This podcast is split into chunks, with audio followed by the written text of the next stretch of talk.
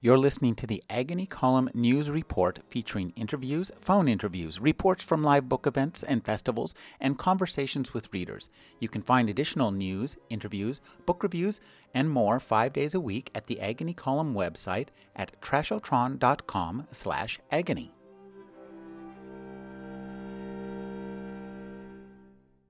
My name is Rick Kleffel, and you're listening to the Agony Column on Central Coast Public Radio, KUSP. With me in the studio is Juliet Eilperin. She's the national environmental reporter for the Washington Post. She's the author of Fight Club Politics How Partisanship is Poisoning the House of Representatives. Mission accomplished. Her new book is Demon Fish Travels Through the Hidden World of Sharks. Thank you for joining me, Juliet. Thanks. I'm thrilled to be here. Juliet, this is a really interesting book about sharks because it's about as much about people as it is about sharks and about our relationship with sharks. And it's there's a lot more to it than just getting eaten. Right. And that's really what i set out to to do. Although i'm interested in natural history and i was of course I, I, do want people to understand things about sharks and how they operate. But i really wanted to explore why we have this really unique relationship with sharks and what it tells us both about the ocean and how it works but also about ourselves. Well you know um, what's interesting is that sharks have made this journey in human culture from being gods to food. That's a not many not even humans make that journey. An unlikely trajectory, and one that was really interesting to look at. You know, I really, you know, I think many of us th- think that you know we think of the of the Jaws ideas and and kind of this, you know, our, our fear of them and things like that. And so, what I really wanted to look at how has this relationship changed across time and across culture, and it really is a lot more complicated and nuanced than you might expect. Now, you start us out in a place called the Shark Lab. What a cool place. How did you find that? Talk about visiting that and setting up that visit and tell us a little bit about what it's like in the Shark Lab. Sure thing. So, what's interesting is I started covering the environment for the Washington Post in 2004 and about a year later I had actually been been talking with some researchers and one of them said, "Look, you know, I, am going down to this place called the Shark Lab, where where people study sharks full time off uh, in the Bahamas, off Bimini, and and why don't you come along with me? It's not it's not that expensive, and you know you can go for just a few days. And and well, at first I said, you know, to this researcher Ellen Pikitch, you're serious? You you're asking me to get in the water with sharks? I you know she was persuasive, so I decided to go down there, and it's incredible. It's this this place that's been going on for years. Sonny Gruber is the head researcher uh, out of the University of Miami there, and he looks at lemon sharks sharks and kind of what's going on with them. And they're young people from all around the world who rotate in and out. And so we got down there, and then they said, We're going off to Triangle Rocks. You're going to get in the water. They threw some bloody barracuda uh, in there to, of course, bring together all these reef sharks that were that were eager to eat them. And you know, against my better judgment, I I slipped right in. I had my snorkeling mask and and my gear, and and entered for the first time the world of sharks. And that was really the moment that I realized this is something I wanted to explore. You know, one of the things you you talk about. Uh, right up front and i have to mention this because we when we think of sharks we think of you know jaws and these enormous triangle shaped teeth but sharks are covered with teeth it is true. They have denticles, skin teeth, uh, which is part of the reason that they can move so swiftly through the water. It's this incredible. It's also the reason why if you have shark skin that you're that you're touching, for example, it's smooth in one direction and like sandpaper in the other. But it's this incredible aerodynamic tool that they use, and and you know it's it's part of what makes sharks sharks but they're not fish, are they? Well, actually, sharks are fish, but they're cartilaginous fish rather than bony fish. So they're part of you know they're they're part of the same grouping. But what's unusual about sharks, and this also applies to to rays and chimeras, is that instead of having the bony skeleton that we really associate with fish, they have cartilage, which is one of the reasons they're so prized for food in Asia. Now, uh, one of the things you, you talk about is that obviously we're frightened of sharks. I mean, that's that's uh, certainly true. But actually, the reverse is much more the case. They they don't pose much of a threat to us unless we act really stupid, and and we'll get to the photographer. the ill-advised photographer sometime during our conversation but uh, we're really a threat to sharks, aren't we? Right. So what we've seen is, you know, to, to put it in, in, in context, between four and five people each year worldwide die in an unprovoked shark strike. Uh, but by contrast, because of both deliberate fishing of sharks and unintentional accidental catch of sharks, you're killing tens of millions of sharks each year. While they're they're really big, the estimates is a pretty wide range. But for example, for the shark fin trade, which is is sharks being targeted particularly for the fins that can be used to create noodles in an Asian delicacy called shark's fin soup, you're talking about between 26 million and 73 million sharks a year. So there's just no question that there's a huge number of sharks that are being killed by humans compared to a tiny fraction of humans being killed by sharks. Now you you find yourself at the lab in the water with these sharks right. and not being nibbled on, and you think, well, maybe it'd be a good idea to to take a look at at sharks. So talk about you know uh, coming up with the once you had this kind of uh, the idea for the book talk about you know setting up the travel and figuring out the the, the uh, structure of the book because it's really well you know architected and written. And i'm just curious about you know here you are as a writer. How do you go about uh, putting together a book like this? Well i have to say that it was actually it was quite a challenge. It wasn't you know it's it's funny you referred to my my first book which is about political polarization in washington. I knew exactly what i wanted to write when i started out. I had been covering congress for years and and I had a sense of why the political system was screwed up. And I sat down and talked to a lot of people I already knew and, and was able to do that pretty quickly. With this one, it really was an act of exploration where what I did at first was primarily contact a number of scientists who I knew, who were all throughout the world, and said, you know, I'd contact a researcher in Hong Kong and one in Indonesia and, and one's in, I went to say aquariums like the Monterey Bay Aquarium. Those folks were instrumental in guiding me towards people I could talk to in Mexico Mexico about what was happening there in terms of research. So it was interesting. I, I basically reached out to a number of people and kind of was looking to piece together a global picture of what was happening with sharks, both in terms of scientific discovery as well as popular culture. You know, I went to the Library of Congress, I was looking historically at what was going on. And it, it took me a while to come up with the architecture that I had this idea of looking at how have we looked at them historically? How has that changed over time? What are we discovering about them through science? And what are we realizing about the threats to sharks and the implications for that globally? You know, you, you begin with this really great piece set in Papua New Guinea, New Ireland. Who knew there was a New Ireland in Papua New Guinea? Exactly. and, and, who might have ever guessed that there would be such a, a calling as shark calling? Right. And so that's really interesting. That was actually, in some ways, an accidental discovery, which is I both had met the UN ambassador from Papua New Guinea through my coverage of international climate negotiations, as well as, as a woman who works uh, in Washington, who's a longtime Papua New Guinean diplomat uh, named Meg Taylor and I, I went to both of them and was talking to them about this and learned about this ritual, which is that one of the few existing faith traditions that that is still present are these men in a, in a tiny area in New Ireland who perform rituals and go out to sea to catch sharks individually, engage in man to shark combat, and bring bring them back, but also use it as a way to communicate with their ancestors and really understand the world as it exists. And you know, it's a really fascinating subculture that that still thrives. Well, this what's interesting about this to me is that this is a a relic of man's ancient and um, first uh, relationship with sharks.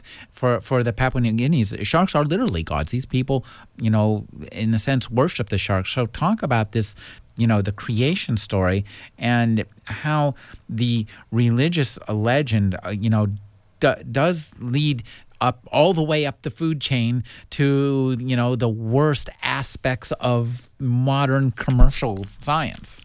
Right. So really, uh, you know, what, what you see is that, and what's really interesting about being in Papua New Guinea is this is a place where you still have Christian missionaries today. You know, there are people who have been they very focused on converting these villagers to Christianity, yet they have this faith tradition where they have a god called Moroa, who in many ways is very similar to a Christian god, but where they, they have this idea that they created all these different, uh, you know, animals and as well as humans and they created the the shark, and uh, and in fact the shark was impatient and kind of slipped away from Moroa as he was kind of trying to warn him. By the way, you might get caught and things like that. But so you know the shark went into the waters, and as a result, the Papua New Guineans had this idea that sharks are these incredible creatures who are are connected to their own creation and are connected to their ancestors. And so, you know, what they do is they have uh, kind of this very specialized class of people who in many ways it's it's not exactly as if they're priests but that they are the ones who can connect ordinary villagers to the supernatural aspect of the sea. And they're you know they they pass it down they train it and and you know so that's the way they do it. And what's so interesting is that you know for years and years and years they they did this and in some ways did it in defiance of being uh, you know occupied and and being converted. And so they still do it but now what's happened is there's such a demand for shark fins that even though they are still going out and practicing their rituals, they're now part of this global shark fin trade, and they're in fact taking you know taking what they catch and taking the fins and selling it on, on the Asian market because that's how they can make the most money. Now, you actually did you go on one of these journeys with with the, with, I, with, the, with the master? I did. What? I did. I was in a separate because they go on an individual canoe, so I uh-huh. went out in a separate canoe and watched him as he performed this uh, performed this ritual. Uh, although you know, women Karasimbi, are is that his name? it's Salam Karasimbe, exactly. And uh, but one of the interesting things is they say that women are really bad luck when you're doing shark calling, and for whatever reason, we did not we did not catch a shark the day we went out. well, I guess maybe there there's, as they say, there's always a core of uh, truth to these ancient beliefs. There you go. Now, uh, once you, um, you, you then take us back, and, and, one of the things that's interesting is when you take us back to the, you know the history of sharks, the ancient history of sharks, and what struck me really uh, strongly when I read this was that what you point out is that what killed the dinosaurs did not kill the sharks. Yeah, it's incredible when you consider that they go back 400 million years, uh, and so predate dinosaurs by a couple hundred million, and and you know just that they are such extraordinary predators and have evolved so well in terms of what they do that they've been able to stick around. I mean, it's just really amazing when you think, you know, the reason why we, you know, have discovered, say, for example, fossilized shark teeth in Montana is that was the point when when the sea covered Montana. I mean, it's incredible to think of just the unique role they play in our planet and, you know, given how their longevity.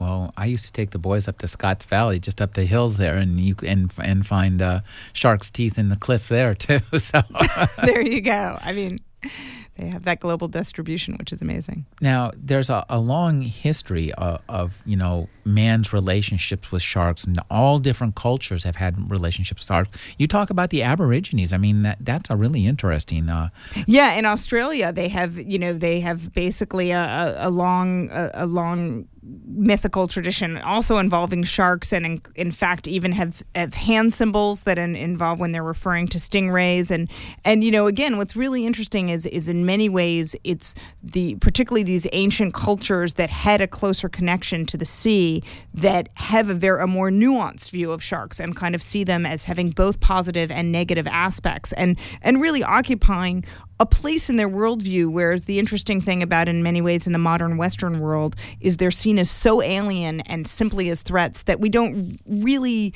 understand how how we might be connected to them. It seems to me that having you know when you read the whole book, it, one of the takeaways I think is that the earliest cultures, and these people in Papua New Guinea, for example, have a very a a similar, very similar protect, uh, perception of sharks as do the people, the cutting edge conservationists uh, here in the United States, the people who are trying to keep the sharks from going extinct. Right. I mean, that's really interesting. You have kind of these unusual alliances that you wouldn't think about, but it's really because when you think of the people who are, are, are really have a much more holistic view of, you know, what's happening in the ocean and how their lives are connected to the sea. I mean, I think that's one of the interesting things when I went across the, you know, world and I was talking talking to these people. For example, I talked to a Mexican shark fisherman who has now stopped doing that and is now trying to promote ecotourism as a way of uh, of preserving sharks. And you know, he he understands what sharks do and why they might matter. Whereas I think people who are really removed for it don't have that. But interestingly, there are people whether you're talking about the Niger Delta or Papua New Guinea or again, you know, in areas in Australia where they have a better sense of why sharks might play play a role that they should care about. Well, too, one of the things that's interesting in this book, I think you do a great job of, of bringing out the history of sharks and, and the history of our perceptions of them. So mm-hmm. at first, you know, we really didn't know what they were. They were like sea monsters.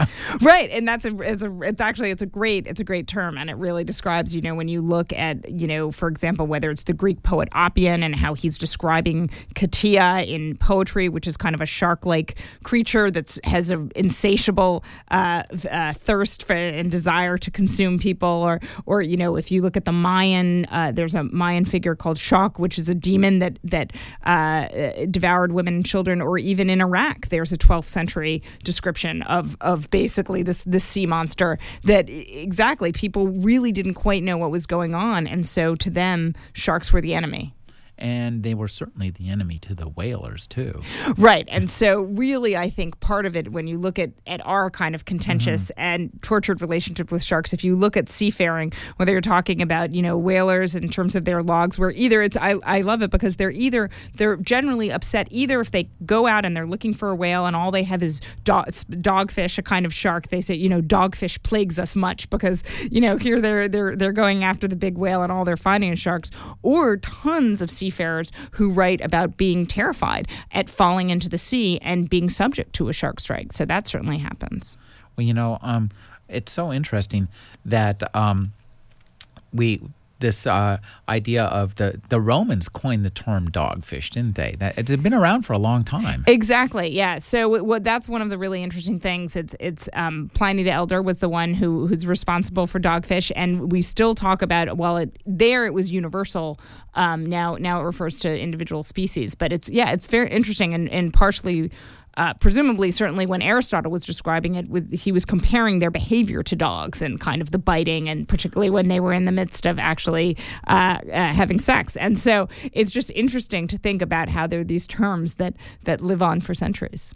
Now, uh, our contentious, as you put it, uh, yeah. relationship with with sharks really stems, and this is so so interesting from essentially one incident. It's you know there's one inception point, and that's summer of 1916. Not a good not a good summer for swimmers, was it? Exactly. You know, right at the moment when going to the beach was becoming a popular pastime, you had a series of shark attacks off the New Jersey shore. Four people died within the course of 12 days. And interestingly, if you look at, for example, news accounts shortly before this, there's a depiction of sharks not as this terrible enemy, but you know, just kind of a, a creature that's out there. But when you did have four people die within that short period of time, that was the moment when Americans became terrified and thought that there were these rogue, rogue sharks that were out there in the water intentionally targeting humans and that everyone could be at risk.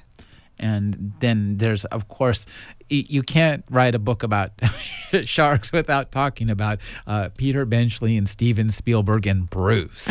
Exactly. So Bruce, which is I, I note that it, it's interesting when you look at the connection between lawyers and sharks. Um, it's interesting. This terminology uh, materialized uh, right in the early 1800s in, in, in Britain. But really, yeah, exactly. I want to. I'm pretty sure it was 1806 if I got that right. But that's certainly a you know a period where where they started talking about uh, lawyers lawyers as sharks. And so the mechanical shark he used um, in Jaws was called Bruce for Steven Spielberg's lawyer. So a little, you know, inside joke there. But that really was with both the book in 1974 and, of course, the blockbuster in 75 that, you know, you really had this global terror of sharks with, with the idea that, again, anyone could be vulnerable when they go into the water.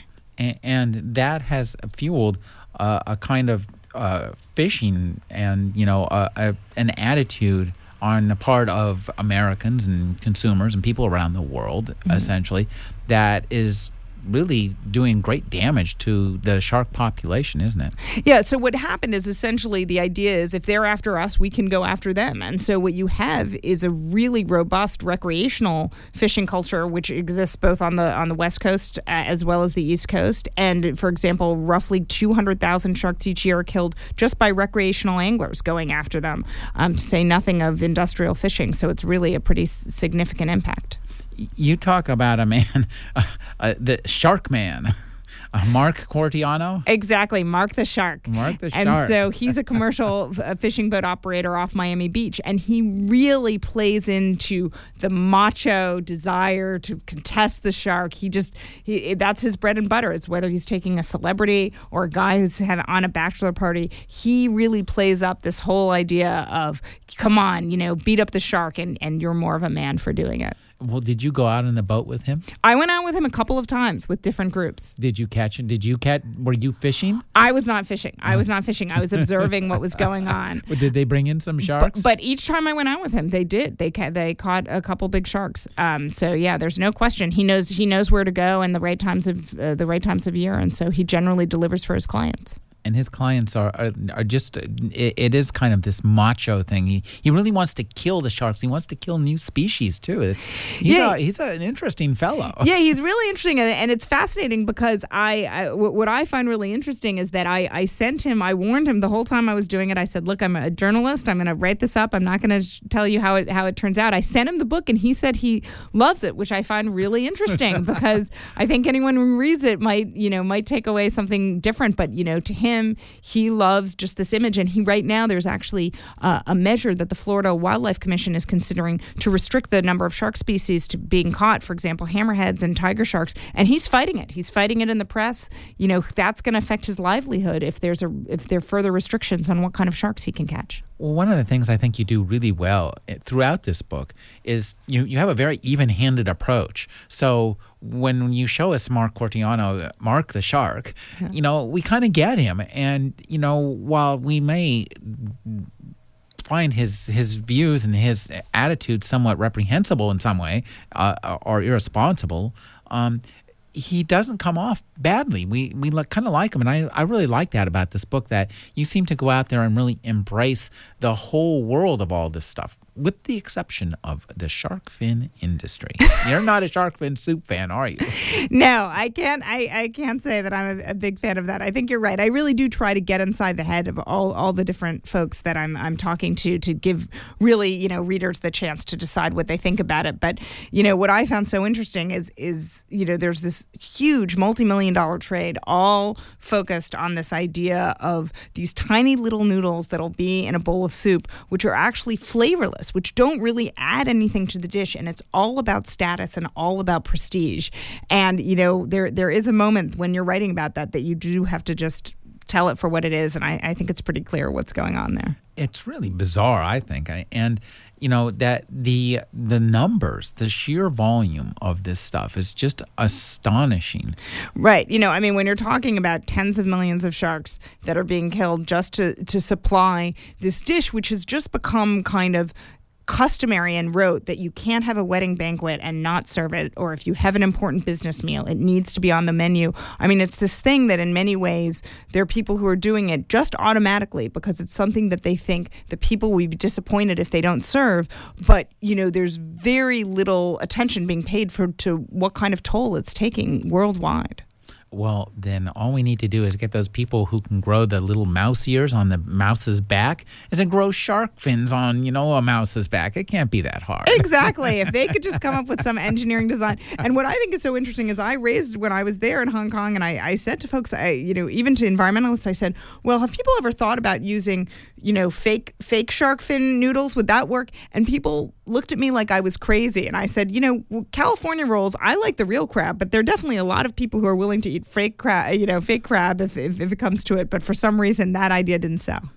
Now, uh, but that's not the only. Uh product that we get out of sharks. So you, talk about uh, squalene. Tell what the heck is squalene? Where where did it come? Where did it come from? Where was it going? And I think it's gone now, isn't it? it it's it's pretty much gone. But so squalene is is basically a beauty product which comes from the liver oil uh, that comes from sharks, and you know basically Pond's and you know a number of different merchandisers used this and and said you know it was fantastic for your skin and things like that. And what's interesting is there was particularly one advocacy group called Oceana, which is which is global, but although they have uh, a significant presence in the United States, and they launched a relentless campaign and said you don't need to get squalene from from sharks. You're you know targeting these vulnerable creatures, and they basically managed to embarrass all these producers uh, to jettison squalene. So it's not something that you really would see in, in a lot of products nowadays. Now, one of the things that interested me is, you know, I, I, I'm come from a family that used to go out f- recreationally fishing. We go out in the bay every weekend, and you know, fishing is a good thing because it's it's nice activity because you look like you're doing something when you're absol-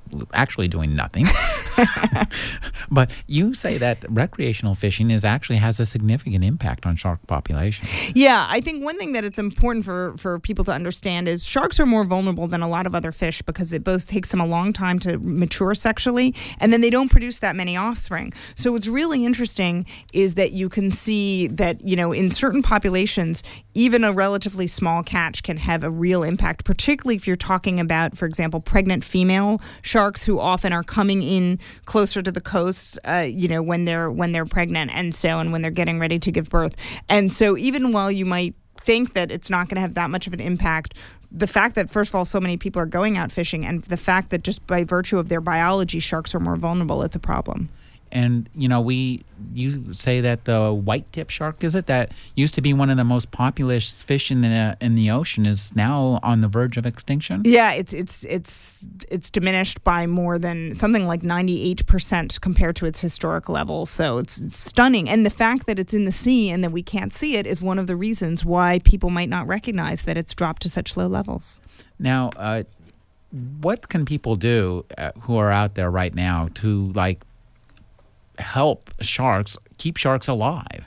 Well, one of the really interesting things that's happening right here in California is mm-hmm. that California is about to consider whether to ban shark fin imports, which is a very significant issue because you have two of the largest Asian markets outside of Asia are are, are here in California, and mm-hmm. so there's a bill that's passed the Assembly and it's pending right now in the state Senate and could come up certainly for a significant vote, uh, you know, just in the next few days. So uh, that's one of the most local connections right now to sharks, and then there, of course, there there are real debates debates globally about what we should do internationally. And so, and there are a number of, of groups that focus on what's happening with sharks right now. I've been speaking with Juliet Eilperin. Her new book is Demon Fish travels through the hidden worlds of sharks. She's going to be appearing at Bookshop Santa Cruz tomorrow night at 7:30 and you can see her, hear her read from her book, talk to her and get a signed copy. Thank you for joining me, Juliet. Thanks so much. It's been a pleasure.